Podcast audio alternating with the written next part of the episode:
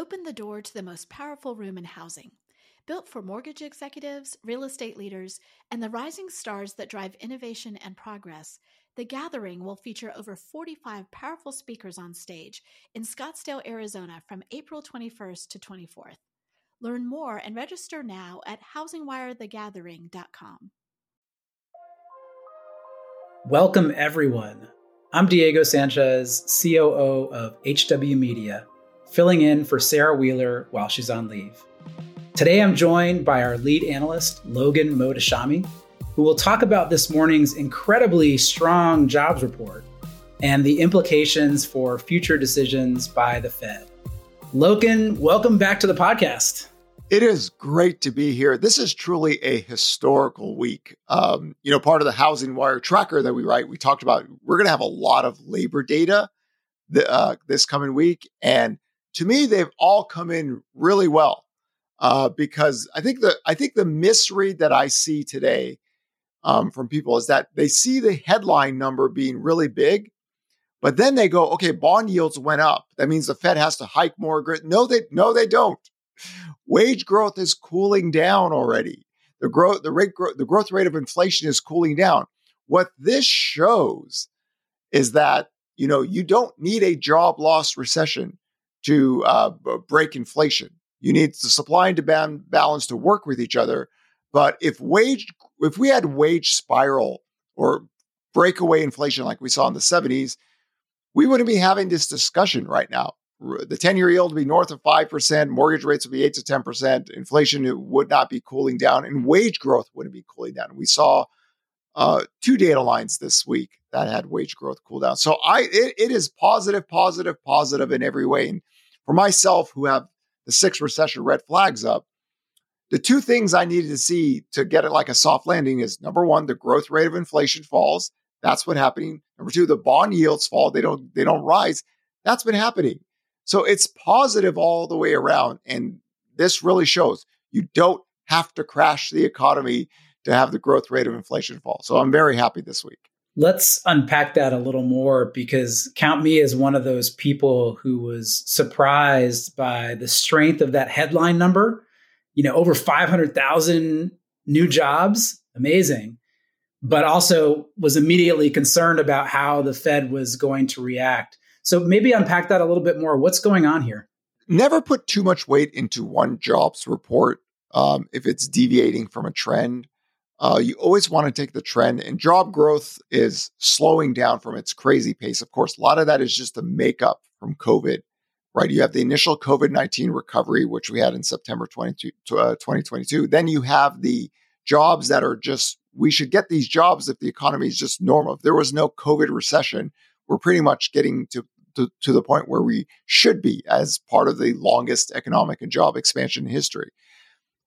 So I'm not looking at the headline or the positive revisions that we see as, as a start of a new trend.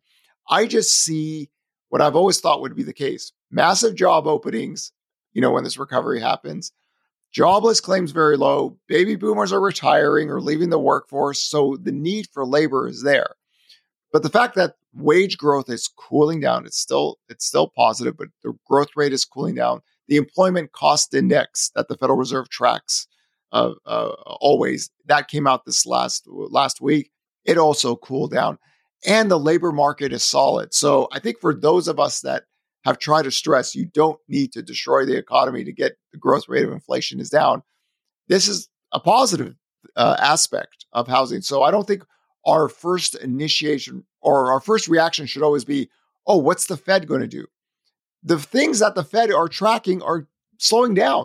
So uh, unless they change the language about that, uh, there's nothing we need to do. Just let the economy take its course, let people have jobs, and uh, uh move along with it. You know, uh, get past this fear of the 1970s and needing to destroy the economy to break inflation so you you see it that way and i think that's a very insightful way to look at it do you think that's the way that the fed is going to look at this they they raised rates by a quarter point uh, on wednesday and made some noise about some future hikes What do you think their next move is going to be?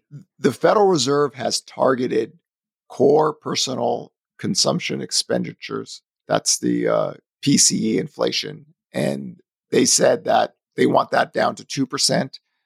Uh, how they're looking at the Fed funds rate to get to 5% and just let it stay there and see what happens. They're they're not talking about well we need to be basically 2% above uh, core PCE because core PCE the growth rate is falling. We're going to have a 3 handle.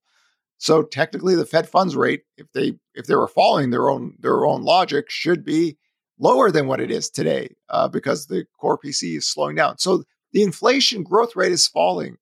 Uh, uh, we have to get away from this that a tight labor market creates wage spirals. Well, it's not here yet. So if if you if there the concern if you're concerned about inflation is that the U.S. economy is booming, too many too many too many jobs, too much wages, not enough supply out there, and uh, it, it, that spirals out of control. Things that we see during a global pandemic. And the history of global pandemics going back 800 years are very simple. You have major inflationary trends, you know, for two years, and then the disinflation happens after. So uh, I, they told us what they wanted, and to be honest, this is why the 10 year yield's at 3.5 percent. You know, if it was, if we had breakaway inflation, we're much higher today. Uh, so what the Fed is looking for is actually occurring. what bearish American citizens, or as I call them, stock traders, you know, they're tripping over themselves because a lot of these people were, we were in a recession last January 2022. So they have to try to, you know, they, they have to hope that the Fed just raises rates as fast as possible to destroy the housing market, destroy the US economy, to justify their bearish shakes out there. But no, I, I think everything looks about right compared to what the Fed has told us they wanted to see uh, uh, as of now. Since the Fed did their rate hike, their small rate hike earlier this week, we've watched mortgage rates decline. According to Housing Wire's Mortgage Rate Center, rates for 30 year conforming mortgages have dipped into the high fives. Do you think we have a chance to return to a boring and balanced housing market soon? So here's the cra- crazy action. One of the things I do with the Housing Wire tracker is look at that 10 year yield. And for the last uh, uh, few weeks, I said we're, we're in this Gandalf stage where, you know, Gandalf says, You shall not pass. And we cannot break under 3.42% close and get follow through bond buying uh, uh, for some time now. That this has been a tough area to crack.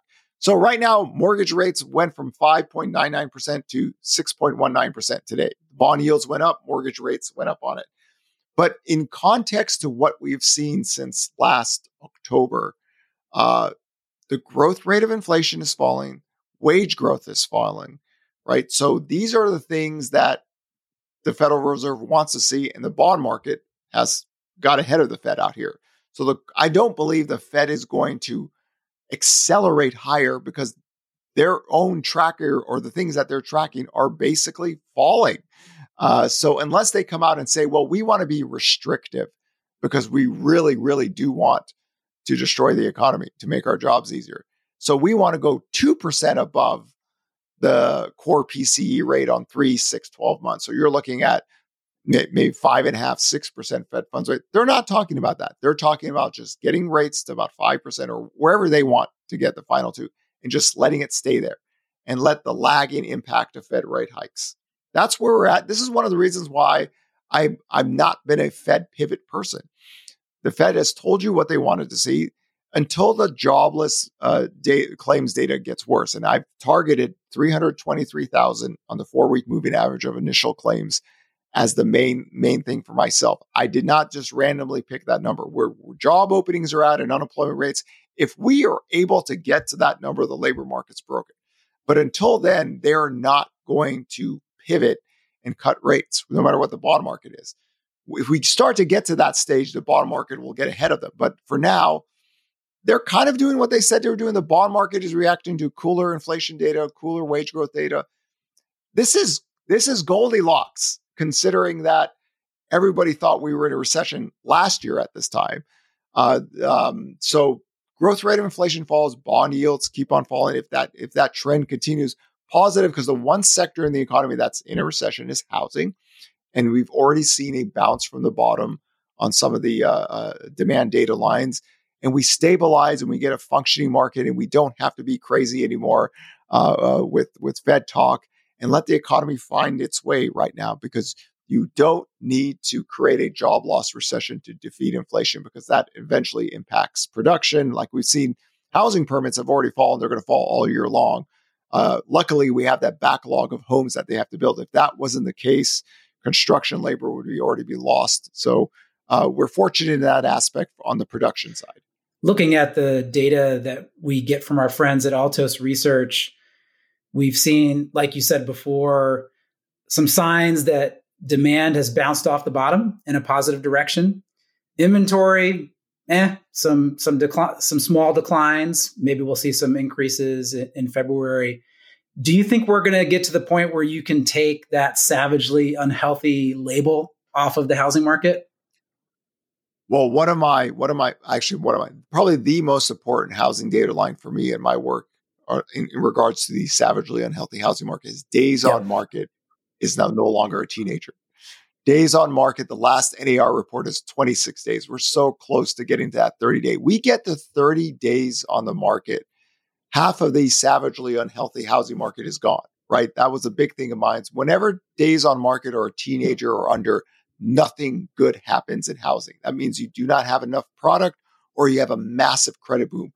We didn't have a massive credit boom in housing, right? We just didn't have enough product. So the days on market growing is on one side, getting inventory back to 2019 levels, which is something that I forecast on Mike's uh, show last June, is problematic because new listings data started to decline after June. So if people don't list their homes to sell to buy another one, you know that's that that that's a very problematic thing with housing. In this case, people listing their homes in the spring, we always get that spring traditional increase. That's a positive because especially now that rates have stabilized. They're heading lower, but they're stabilizing. They're not having this these wild movements. These are all positives for the housing market, and hopefully, we get the spring inventory to increase. Uh, uh, my my call from last year, getting the NAR data back up uh, above 1.52 million, that's going to be extremely difficult now since we broke under a million active listings per the NAR data going into the year. But still, we're in a better spot this year than we were last year. Last year was savagely unhealthy, did not like the housing market, said it was the worst housing market ever seen January, February, March. And we're just trying our way to get balance. And there, there is more balance now than last year. So I'm I'm happy on all fronts because the labor market is solid. You know, there's no housing credit distress 2008 event that people have been screaming about for 10 years. So this is this is as good as you could get considering all the variables we've been having to deal with post COVID uh, and 3.4% unemployment rate, right? Most people are working. That's a good thing. That's not a negative, that's a positive. You just got back from freezing cold Texas. You gave a series of speeches to Keller Williams brokers and agents uh, throughout Houston and San Antonio. What insights were you sharing with those audiences? I heard really good things about about the speeches. Yeah, you know what? For me, when I when I speak at these events, I try to give an entire housing economic scope with charts so real estate agents and mortgage people can talk to their clients and you know show them real data. Unfortunately we live in a society where you know if it bleeds it leads or if it's doomsday it gets most of the attention. And in that context that's not how real, that's not how economics is supposed to be. I always say economics done right should be terribly boring right? That's it's not designed to be this sexy hot fun event right? It's it's it's really gritty tedious work so what i do at these events is i show a, a bunch of broad different housing mortgage economic debt charts so people could understand the difference between this housing market and the ones we've had, you know, uh, for many decades. It's not just 2008, but it's it's it's other cycles as well. And uh, the two things for me always part of the America's Back recovery model on April 7th, 2020. Demographics are much different this time. Household balance sheets are much better. So the need for manual labor will be more now than what we saw back in 2008 and 2012. So the job opening should be high check. We've got that. We're over 11 million. We're into 2023 now. There should be no questions about that. And then also, you know, the consumption levels are going to be stable because household balance sheets are stable. Now, eventually over time, higher short-term interest rates, higher credit card interest rates, those things eventually slow down consumption. Uh, but for now, this is this is good. This is good. None of these are negatives. These are positives. The housing market. Uh, one of the things that I stress at these events is we just had a waterfall dive in demand in housing. It took us all the way down to 2007 levels. And everybody said, well, if sales collapse like that, inventory will go up three, four, five million. We broke a million. We, we had the waterfall dive that everybody told us. Once that happens, 2008 all over again. Not the case. But it's not having that final number. It's showing you why. And this started all the way back in 2005 with the bankruptcy reform laws, in 2010, the QM laws, and showing people progression models and economic data easy enough for them to tell their clients, here it is, right? This is the reality of where the world is. And this is why I love showing that four decade chart of total active listings, where you can see we had more inventory in the 80s and 90s and 2000, but now we have over 350 or 330 million people in America. We have over 155 million people working. We have 3.4% unemployment rates. And the active listings going into January of 2023 is 970,000 per the NAR data per Altos uh, Research. Mike, we're at 465,000 for single family. Yeah, that's that's that is not a good thing because there's not enough product there. We paid the price with massive housing inflation uh, uh during COVID, but we're trying to find a way to get some balance. And, and I'm very happy to see the days on market growing. I think the housing professional really appreciates the way you break down the data and you move past the the headlines, which can be very gloom and doom. We try to avoid that at Housing Wire, but I think the way that you break down your analysis is, is very helpful to that housing professional. And just to remind the audience, if you want to have Logan come and speak at, at one of your events, send an email to press at hwmedia.com and our team will help you out and figure it out for you. And there's a reason why I challenge people to live debates because if I could get people in live debates, you could see the difference between a housing data analyst and the other side, right? And that if you don't have models or anything to work with, or you don't forecast anything for 10 or 12 years, you just throw stuff up in the air. It's really evident. And for the for the most part, most people don't even attempt to get debate me on a live debate. But if that occurs, I can show the difference between people who forecast and have a model versus people who really, really highlight what we are taking advantage of the the doom and gloom and recessions come and go. I've always said there there people that might say there's a permanent expansion cycle. No, recessions come and go, but majority of people are always working we just came off the longest economic and job expansion ever recorded in history. We had a global pandemic. We had a six week recession. We recovered from that high. And here we are today in February of 2023. Uh, basically, 3.4% unemployment rate, right? And, and not a, a, an economy that's collapsing. So if you want to debate Logan, you can send an email directly to me Diego at hwmedia.com, D I E G O at hwmedia.com. I'll be very happy to facilitate that debate. So we're uh, we're we're recording a housing market update next week that you'll be joining and presenting your 2023 forecast and also joining a panel of some very distinguished economists and housing market forecasters to talk about those findings um, what are you What are you going to share with with the audience on on Monday?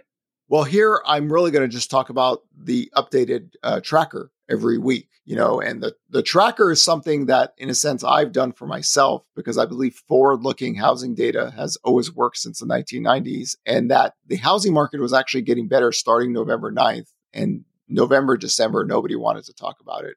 Personally, because I don't believe people know how to read the data correctly. But um, we, we're now seeing it in the pending home sales data, existing home sales. We've seen a bounce in some of the things. And just always to make context critical, uh, we had such a waterfall dive in demand, and we've just had a, the stopping of the bleeding and a bounce from there. And then we track this weekly to see can this continue? do we need 5% mortgage rates to have it grow, or does 6% mortgage rates uh, keep this going? Uh, or is the stabilization good enough to where demand picks up by itself a little bit and then the builders can, uh, um, you know, get all their excess supply out? I think one of the questions I, I got in, in Texas is, man, the builder stocks are, are 52 week highs. What's going on? And trying to explain that. Does anybody know how many new homes active listings we have in America today? And nobody guessed 71,000. That's not a lot, right? Because the builders traditionally have between 80 to 120,000. So the whole business model of the builders had to be explained. So there's a lot of things that go into housing economics, but the fundamentals it's demographics and affordability. That's it, right? And then you go to credit channels. Credit channels are normal, boring, stable. Um, there are 30 day delinquencies. Everything is so low because the US consumer, and that's a big part of all my presentations, on paper have never looked better. This is something that has never been given credit for for the last 12 years because stock traders and professional troll artists do not know credit channel risk because they have no trading. And you could see this by the things they've said constantly for the last 12 years. They don't have the sophistication to know what they're saying were wrong for a very long time. And let February of 2023 show that to be the case because uh, if it wasn't for COVID, we'd still be having the longest economic and job expansion recorded in history. I'm excited about the housing market update. We'll put a link to the registration page in the show notes. We already have over 800 people registered, so there should be a lot of audience engagement. Logan, thank you so much for joining me today. It's always a pleasure. Look forward to having you on next week.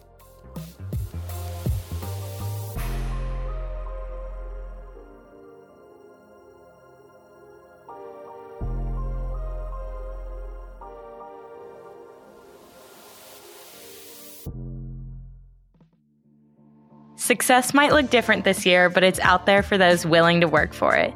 That's why 2023's Gathering of Eagles will focus on forging opportunities, the perfect chance for industry leaders to take a proactive approach to continually move the needle in their businesses and the real estate industry at large. Gathering of Eagles will bring together the nation's top residential real estate CEOs, presidents, and C level leadership teams to grow, network, and set the pace for what's next in our industry.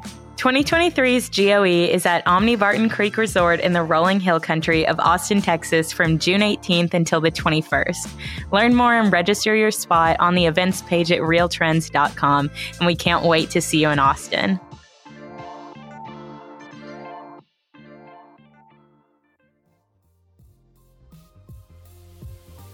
Thanks for listening to Housing Wire Daily. If you haven't already, we'd love for you to take a minute to rate the show and leave a comment. And make sure to tune in tomorrow for more news and insight.